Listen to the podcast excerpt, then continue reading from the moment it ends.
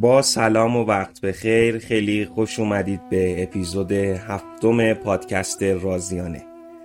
در این اپیزود قرار یک رمان رو معرفی و بررسی کنیم که وقتی اون رو تمام کنید شما یک جهانگردی به حساب خواهید آمد که نه تنها به مصر سفر کرده بلکه از خیلی از آداب و رسوم مصر آگاهه و شهر تپس رو مثل کف دستش بلده.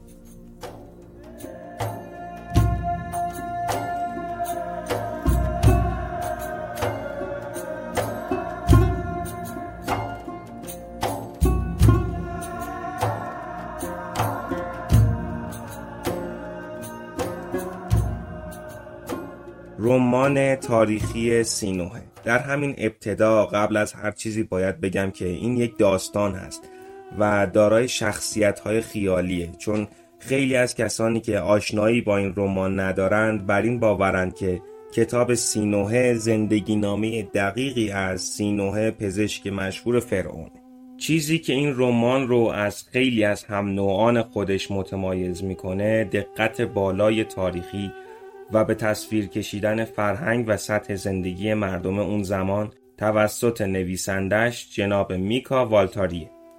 باید بگم اکثر ها این کتاب رو از نظر به تصویر کشیدن مصر باستان کتابی دقیق می‌دونن و این نکته باعث میشه شما هنگام خوندن این رمان هم از داستان و شخصیت های ماجراجوی اون لذت ببرید و هم اطلاعات مهمی در مورد تاریخ و فرهنگ مصر باستان به دست بیارید و به قول معروف یک تیر و دو نشان رمان سینوه اولین بار در سال 1945 به زبان فنلاندی منتشر شد.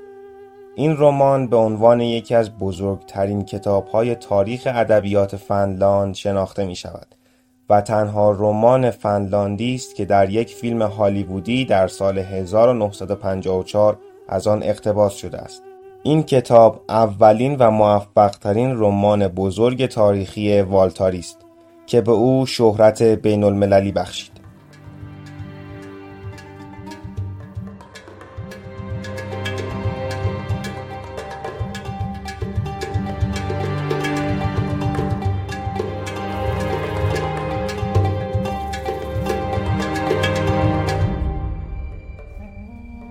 قهرمان داستان کتاب سینوه پزشک فرعون است که پس از سقوط و مرگ آخناتون این داستان را در تبعید روایت می کند. جدا از حوادث در مصر این رمان سفرهای سینوه به سوریه که آن زمان تحت سلطه مصر بود و کشورهایی مثل میتانی، بابل و کرت مینو را ترسیم می‌کنه این رمان ارزشمند و دقیق نتیجه 20 سال تحقیق آقای میکا والتاری بوده و حتما مثل اپیزودهای قبلی پادکست رازیانه در اپیزودی جدا به زندگانی و شرح حال جناب میکا والتاری خواهیم پرداخت. خیلی خوشحالم که تا پایان این اپیزود هم همراه ما بودید. امیدوارم که براتون مفید بوده باشه. کامنت ها و نظرات شما باعث دلگرمی ماست پس از ما دریغ نکنید. ارادتمند شما راضی امیدوار.